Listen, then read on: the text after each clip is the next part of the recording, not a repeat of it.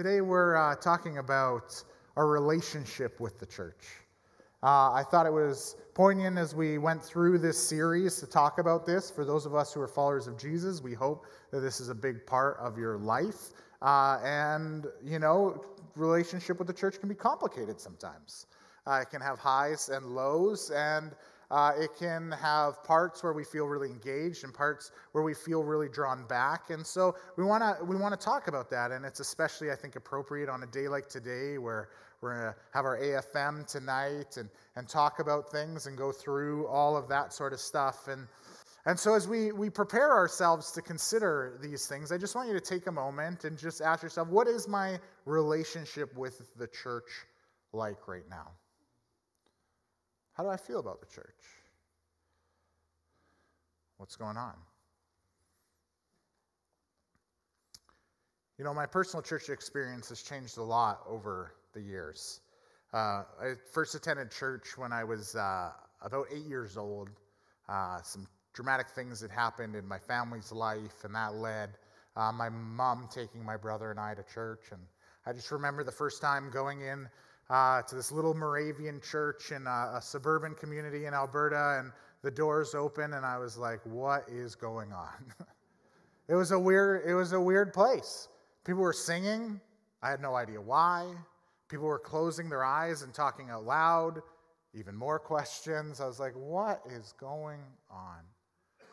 And that journey has led me to all sorts uh, of different places. It led me to being a really passionate teen who just loved the Lord and and, and right from the time I was 11 years old, feeling called to go out and serve Him. And I went and, and served uh, in some missions uh, at 11 years old without my parents. And it's led me to other places which haven't been such high moments, where it's been really, really hard. I've been a part of, of church families that, yes, some have been healthy, but, but some have been really negative and ugly and, and, and hard times. I've gone through periods where I've been discouraged by what the church looks like and, and feeling like that, that's not what God wants going on. I've had seasons where I've been a regular church attender. I've had seasons where I have, well, not attended quite so regularly. And, and all this has, has gone on over the last number of decades as I've tried to follow God. For the last 12 years, though, I've had a very interesting relationship with the church because I stepped into sort of vocational ministry of becoming a pastor. And, and so suddenly my world changed, and the church became, in a, in a large way, the whole of my life. It wasn't just a place I would come uh, for, for spiritual growth or personal growth. It, it's become a place that encompasses all. It's my work, it's my play, it's my friends, it's the people I minister to. And, and so there's a lot going on. I've had opportunity to, uh, to worship in churches all around the world, uh, worship with churches of different denominations. I've had opportunity to, to be invited into worshiping with the, the persecuted church in Asia, underground church. And I've had opportunities to worship with the most charismatic and wild churches. That's the biggest party ever going on. And I've had the opportunity to be a part of everything in between. And and you know, as much as it's had its ups and downs, one of the things that I've been learning in my pursuit of Jesus is how beautiful the church is. Not necessarily always because of what's going on, but because of who Jesus is and what he invites us into. I'm really thankful that as I've kind of gone through this journey, that God has spoken through his word uh, about what, what church can be, about what church should be if we would all invest into what God wants to bring about in the world. And so I want to invite you today to a chapter of the Bible which explores a little bit of all of this, and it's Ephesians chapter 2. And so if you got your Bible, uh, I'd encourage you to turn with me there. We're going to go through that whole chapter and just sort of pick out today a few things, four different sort of key ideas or phrases that give us a picture of what our relationship to the church should look like or could look like. And I hope today that as we do that, it's sort of an invitation to come on in to what God has and what He wants to go on. But as, as we're thinking about that, I just want to first start, start with sort of a few little images of what church might be for you. As you thought about sort of what's my picture of the church, what's my relationship, you might have found yourself in, in one of a number of different places. I've stole these images from a pastor down south named Tom Nelson. He kind of cooked these up as, as a way for us to sort of think about the different relationships we might have with the church as we are sort of interacting in this season. The first thing he said is that church for some of us might feel like a gas station. Feels like that kind of place where we come when uh, the E happens on our spiritual gauge in our life, and so we go to sort of fuel up. It's a place we worship, we hear hopefully a decent sermon, our kids get fed, and then we move on. For others, we might be in a place where a relationship's a little bit more like a movie theater. You know, you go to the movies sometimes to just step out of reality and into something else. Kind of, the movie theater is a great place to just sort of leave what's going on at the door and be invited into sort of an alternative world. And that helps us to sort of uh, disengage in a bit of a different way. And so sometimes church can be like that for us. A third thing that it perhaps could be is something more like a pharmacy. It's not just somewhere that we, we swing by to get something quick, but it's a place we visit time and time again to fill our prescriptions, to perhaps deal with some of the pain we've got going on, to deal with some of the sickness of our life. And it's this place where we come to get advice and get the things that we need and to experience some sort of cure for what ails us. For others, though, our relationship might look a little bit more like a big box store. It's that place that you go and it has programs and things for your whole family that you can get all for one low, low cost. Which one do you resonate most with? There's no wrong answer in this. I think they're all great pictures. They all give an aspect, an element of what church can be. And they're all actually important things. Those are all good places to enter into at different points in our life. As you identify what it is, I'd ask you to ask yourself as well what else is going on? What am I missing? What am I ignoring? What part of church have I not been to in a while? All of these pictures capture some truth of what the church is, but they also miss out on the fullness of what it is. The word church, in and of itself, should be a clue for us for what should be going on.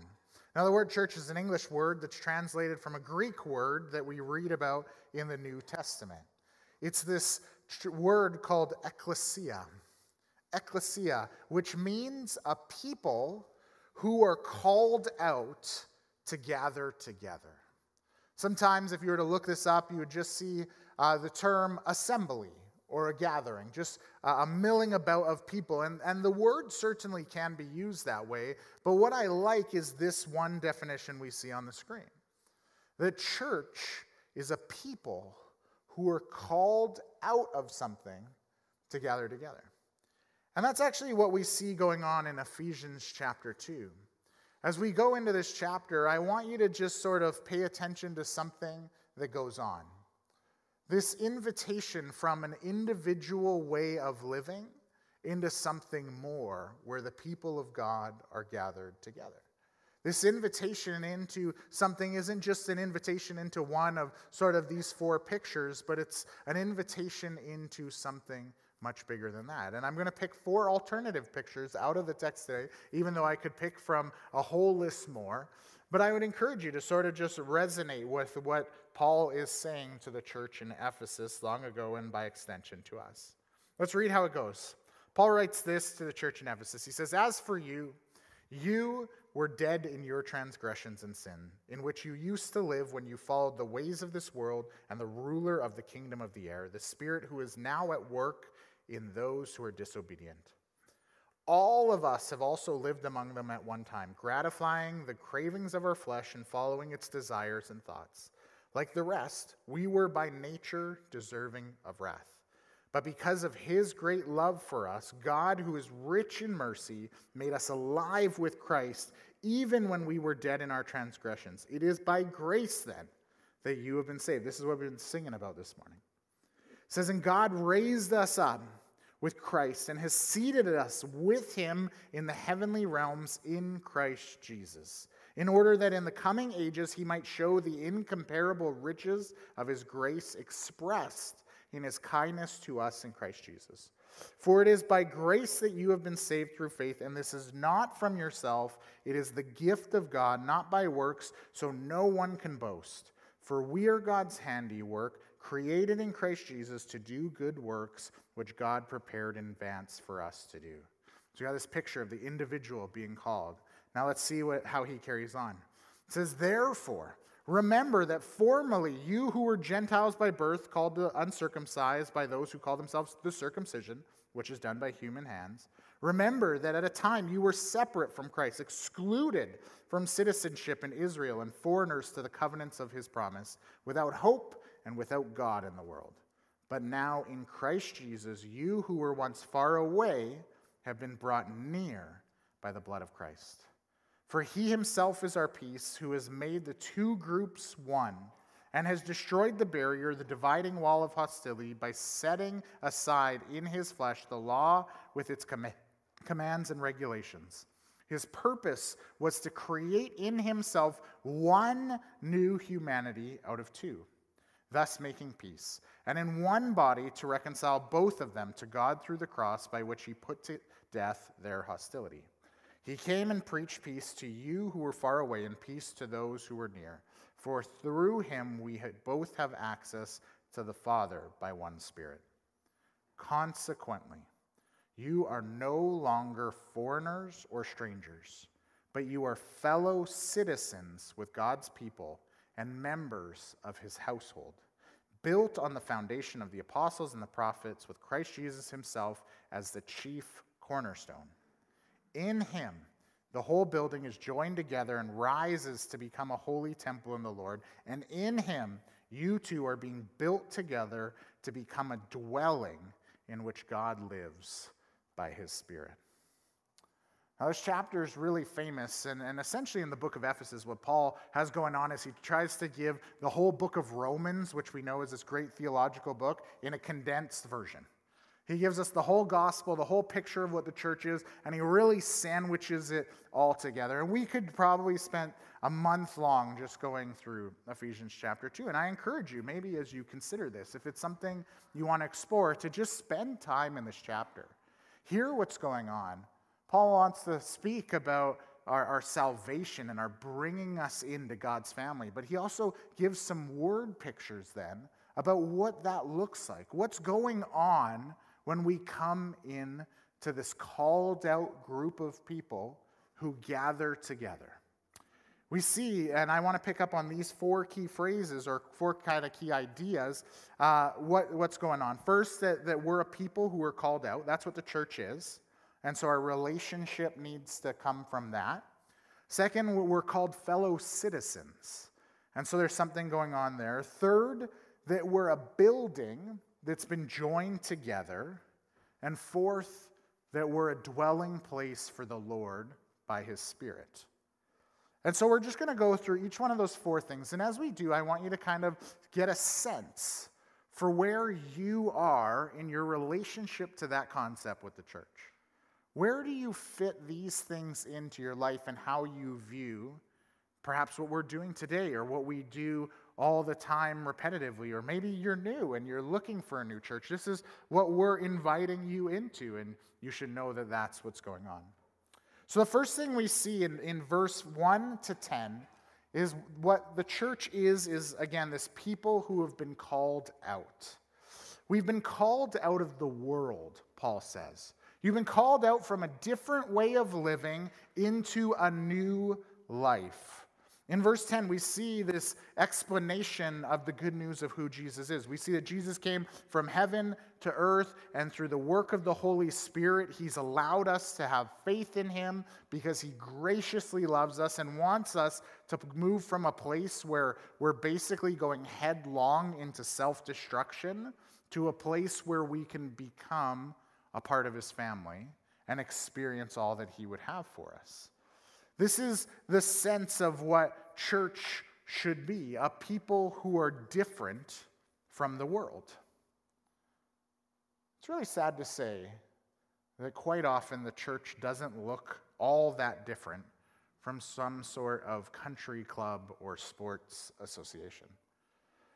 We, tr- we, we sometimes don't even treat the church as much more than just a bunch of casual acquaintances who have kind of come together for some reason that, that maybe scratches an itch a little bit. Not all that different than you know going to a sports association sort of scratching that itch by joining a club so i can stretch my muscles or joining a, a book club so i can stretch my mind. And, and we kind of say okay that's what's going on but because we treat it that way we end up in this place where it just becomes social and that actually robs us of the true fundamental nature of what the church is the church is actually people who were pulled out of the world to do something different, to be something different.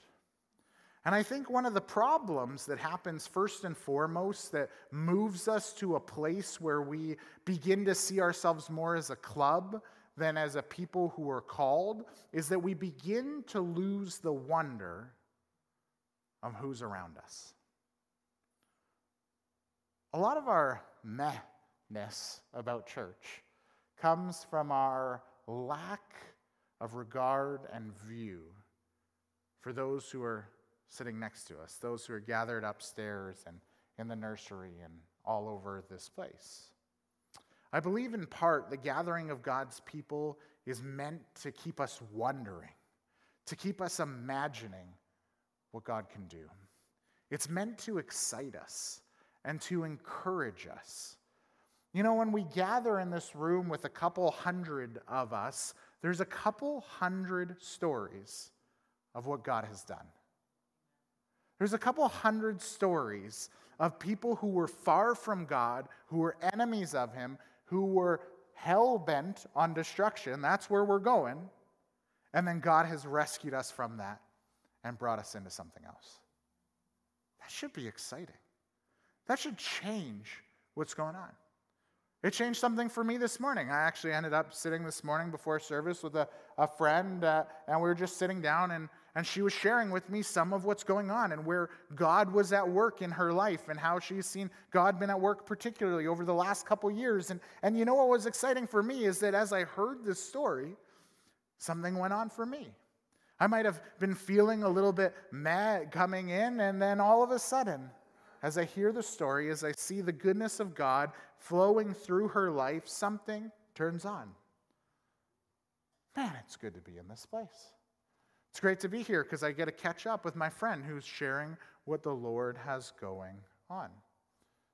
There's more of this picture as Paul talks in verses 11 to 18. We read about these two groups that we have. And if we've been part of the church a long time, we, we've heard the, the terms, right? The Jews and the Gentiles, the non Jews, who were divided in, in their understanding of God and felt separated as two people groups. And, but there's this picture that through Jesus, two groups of people who would never be together in any other sort of setting except for a worldly bad one would ever come together and worship God.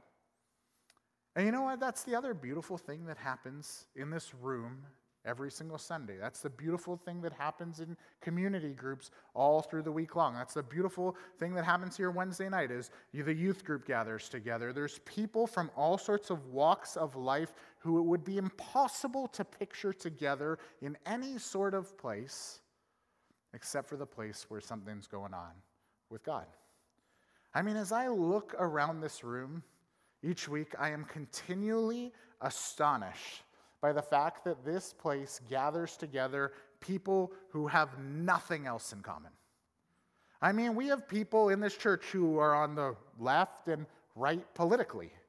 We have people who are on the left and right socially. We have people from different economic backgrounds. We have people from different religious backgrounds and ethnic backgrounds and different sectors of work that would never merge. And we, in many ways, have a room full of people who agree on virtually nothing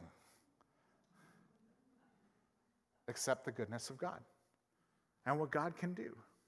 And I think that when we can change our attitude to take hold of that truth, that wow, I get to come into a place that God has enabled me to come to, alongside of a whole lot of other people who don't deserve to be gathered together, we can see something beautiful from God.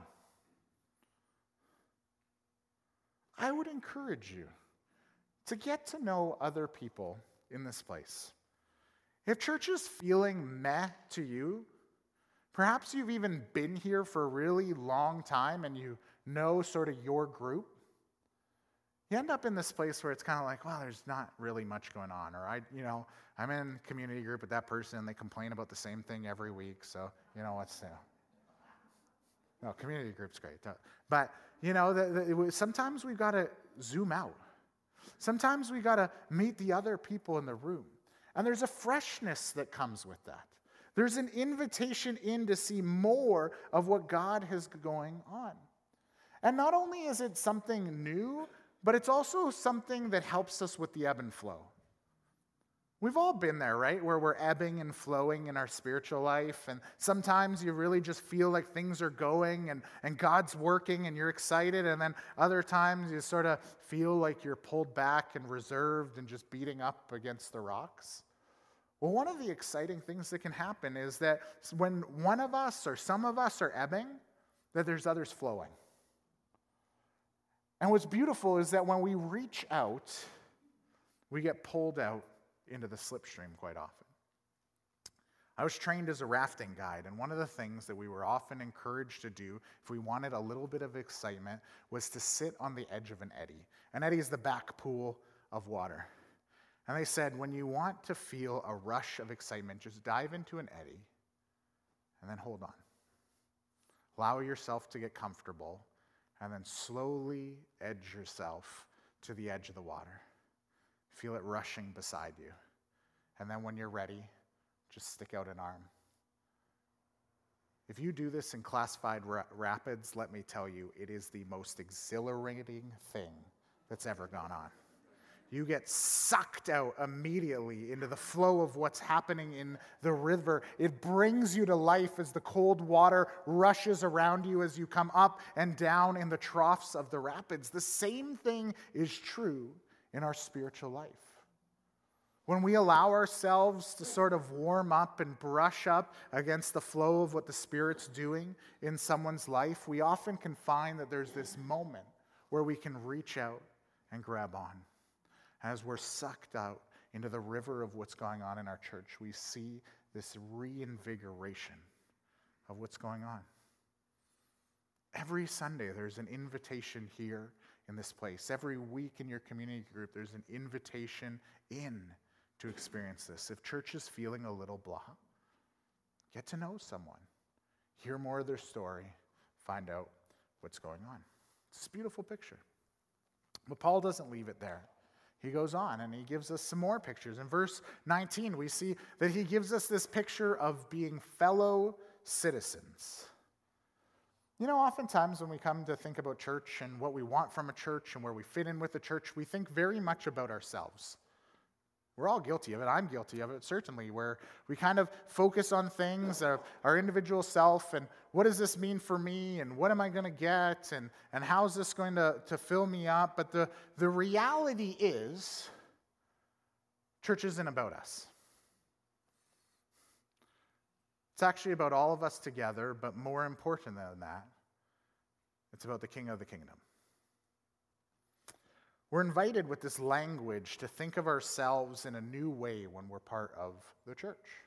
We're invited to think of ourselves as citizens of God's kingdom, one of many who's called together to work for the flourishing of their God.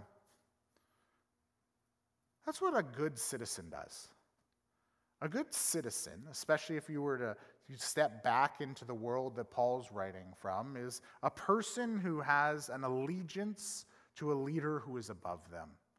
Whether that's an emperor or a king or the ruler of a region or whatever they may be experiencing wherever they were in the world, but your job in that was to be someone who partnered with those alongside you to see the flourishing of the kingdom. It wasn't ever about the citizens, it was about the ruler, and they're the ones who controlled what was going on. We don't like this part of the Bible. I don't, at least. But the truth is, the central figure is never meant to be me or you in the church, it's meant to be God. The benefits we reap aren't the things that you and I are looking for, they're the things that God's looking for. Now, that's not to say we don't benefit from the fruit of what's going on. God invites us to be a part of His work, and He brings joy to us as we follow Him. He gives us hope and peace and contentment as we join Him in the work. But really, the benefit we receive is more of the kingdom on earth. There's this invitation by Jesus. He says, I want you to join me in bringing the fullness of my kingdom from where it is to the expanded reach in a different, more tangible way. It's already there, but in a tangible way across the earth. And that should bring us a lot of joy.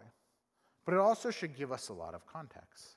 It should be this reminder that what we have going on and what we want to receive ultimately comes from working together, from shouldering the responsibility of expanding the kingdom with one another. Tim Keller writes We live in a culture in which the interests and desires of the individual take precedence over those in a family, group, or community. As a result, a high percentage of people want to ch- achieve spiritual growth without losing their independence to a church or organized institution. He goes on and says, There is no way you will ever be able to grow spiritually apart from the deep involvement in a community of other believers. You know, how we're often built up isn't in our own strength. It's actually very rarely that we're able to keep things going on for us spiritually, mentally, and emotionally if we're in isolation or just going after what our wants are. But our fulfillment actually comes in partnering with others and serving others and allowing the kingdom of God to come. 1 Peter 4:10 says each one should use whatever gifts he has received to serve others faithfully administering God's grace in its various forms. When we begin to see ourselves as coworkers, when we begin to work with one another towards what's going on both in this church and outside of it, we actually minister to one another. We actually help each other to experience more of God's grace. Are you discontent with what's going on with the church and what you're getting out of it? Well, the problem may be, not always, you decide, but you're looking more to receive than to give, and you're actually robbing yourself in that. You're actually missing out on an opportunity to partner together to see the kingdom come, to see our church and our society flourish. And then downhill from that, that's when we reap the benefits. May I tell you, there's just really nothing better than when you have the opportunity to see someone else enjoy or grow from the gifts you bring. There's another picture, right, that, that Paul uses elsewhere, which is that not only are we co workers, but we're actually co parts in a body, all called to do one work, he says. And he says that one part builds up the other. And there's joy in that. There's fruitfulness that comes as we do that. I love hearing stories that come out of uh, our KidsMin on a Sunday morning. Like one of my favorite things is when a teacher like comes out and you know they've been they've been wrestling with trying to get these kids to get a truth or to grow in some way and then they have that like breakthrough moment. And they just come out and they're just so passionate and so excited about what's going on. And you see the life that comes, not from them receiving, but from them giving to what God wants going on, to the breakthrough of the kingdom in that child's life. The same thing happens in our youth ministry. Same thing happens in a number of our adult ministries. These things that are going on. There's an invitation into something bigger. As you think about your relationship to the church, am I thinking about myself? as a coworker. I'm called out to stand unique, to represent what God can do in me, but then I'm also called to get to work. But as we do that, Paul also gives another illustration. He uses this picture of, of a building being joined together in verse the end of verse 20 and verse 21. Here, Paul gives this picture of this building that's joined together around Christ as the cornerstone. Now, I'm not much of a uh, bricklayer. I've done it a couple times, but I have a really good friend who's a uh, uh, mason, and this is what he does for his living. And, and he's been able to tell me a little bit more about this term cornerstone. The cornerstone should be the most perfect piece in a whole building perfectly angled, perfectly square, perfectly uh, prepared to handle the stress and burden of what's going on. And if you're building a wall, uh, wall out of rock or, or stone or brick or whatever it may be, you find your cornerstone and it's the first thing you lay. And you put it down. And what that's good for is not just supporting the load, but directing the path. What the cornerstone is, is the representation of the building that is to come. And from there, if every brick and stone, even if it's not completely perfect like the cornerstone, is laid properly, what happens is a beautiful building can be built up. A perfect structure can happen if everything goes in line. Now, we've been told that Christ is our cornerstone that He's the one who shapes the corner, that is perfect, that directs our path. And what we're meant to do together as a church is to be the bricks that fall in place and work together in supporting one another to help build up the beautiful structure that God's trying to build. But sometimes this goes wrong. And oftentimes, the reason this goes wrong is because the bricks start to ask questions that they were never meant to ask. God comes in and he says, I'm going to call this brick out of this pile right here, and I'm going to place it this way right here, and that's what I want going on. And the brick below it and brick beside it goes, Well, I'm not sure about the color pattern of that other brick. I'm not so sure about the shape of that rock. I don't really like the quarry where that one came from. I don't really like what this brick has to stand for because I see this wall from a little bit of a different angle. And I know what's going on because I see the cornerstone and I got the view perfect. You know where I'm going with this. Because we've all been there, right? If we've been in the church for any amount of time, we all know the bricks that call out the other bricks. And in fact, if you're like me, you're one of the bricks who has been guilty of calling out some of the other bricks and rocks. One of the sad reasons why there's such a, a neglect and disconnect with the church is there's so much fighting that goes on.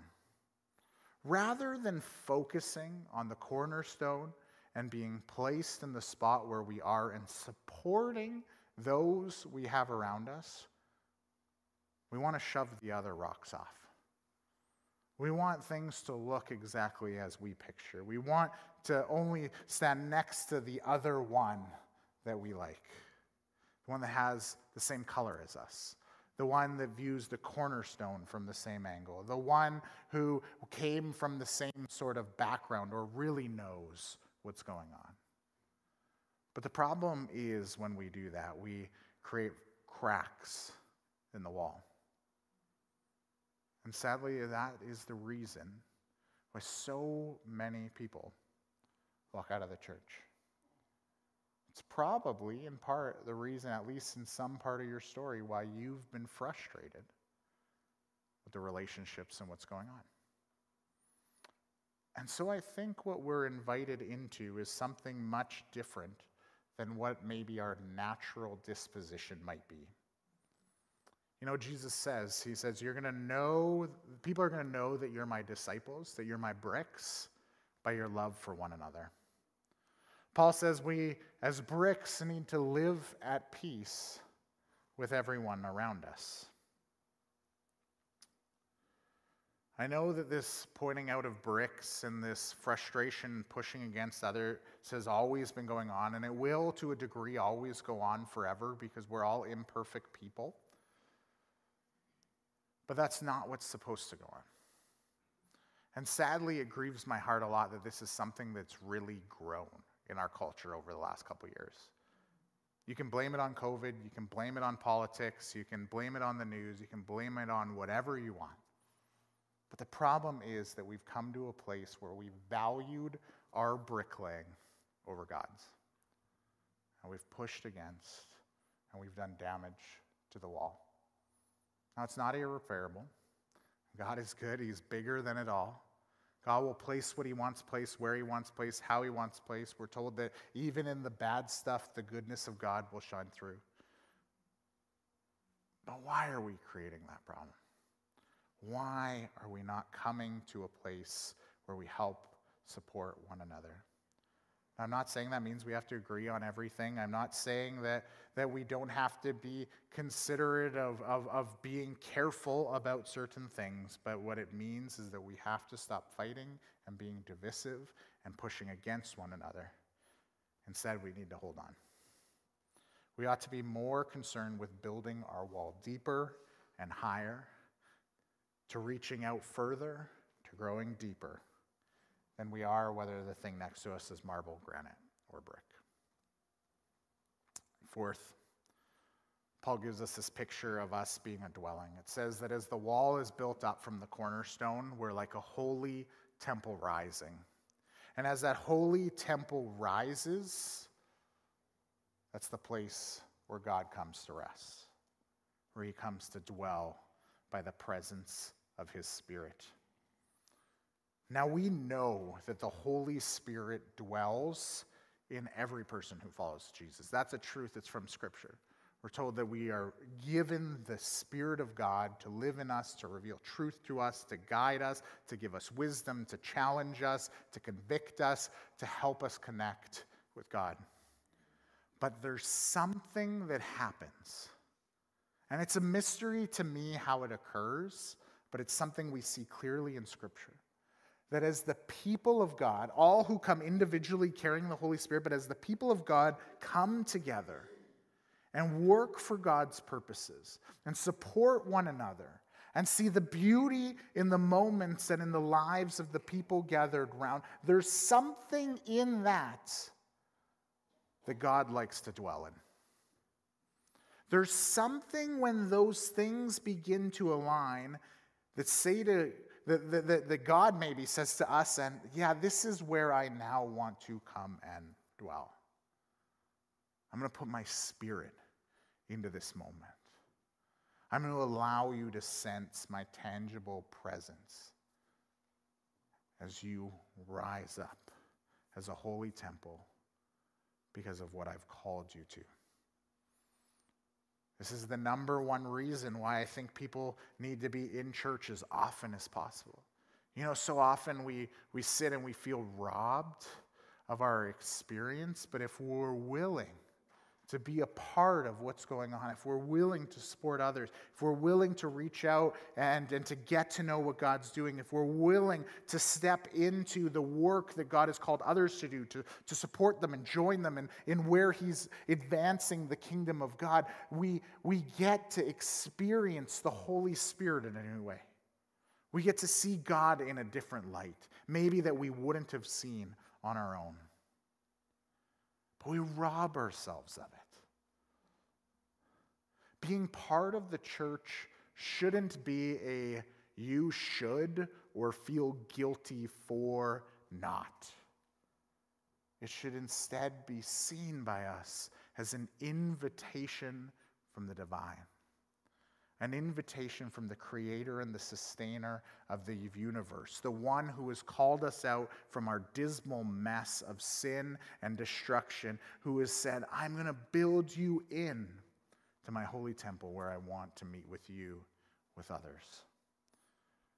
Church, there's such a great invitation that we rob ourselves of if we neglect ministering to one another, if we neglect praying with each other, of, of hearing each other sing, of, of serving our community together, of, of going out and meeting our, our neighbor who's, who's got that thing going on. Our relationship to our church is not our own.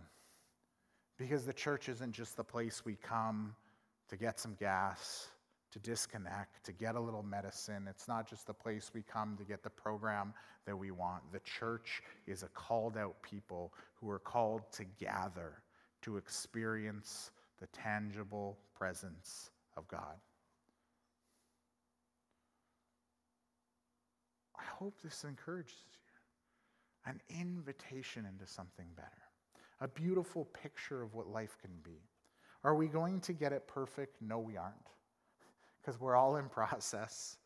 The temple's not going to be fully built until Jesus returns. The, the, the, the, perfection of our humanity doesn't occur until, until Jesus finishes the, the, the process when we're in his presence. But there's an invitation into the pro- process as we progress towards that.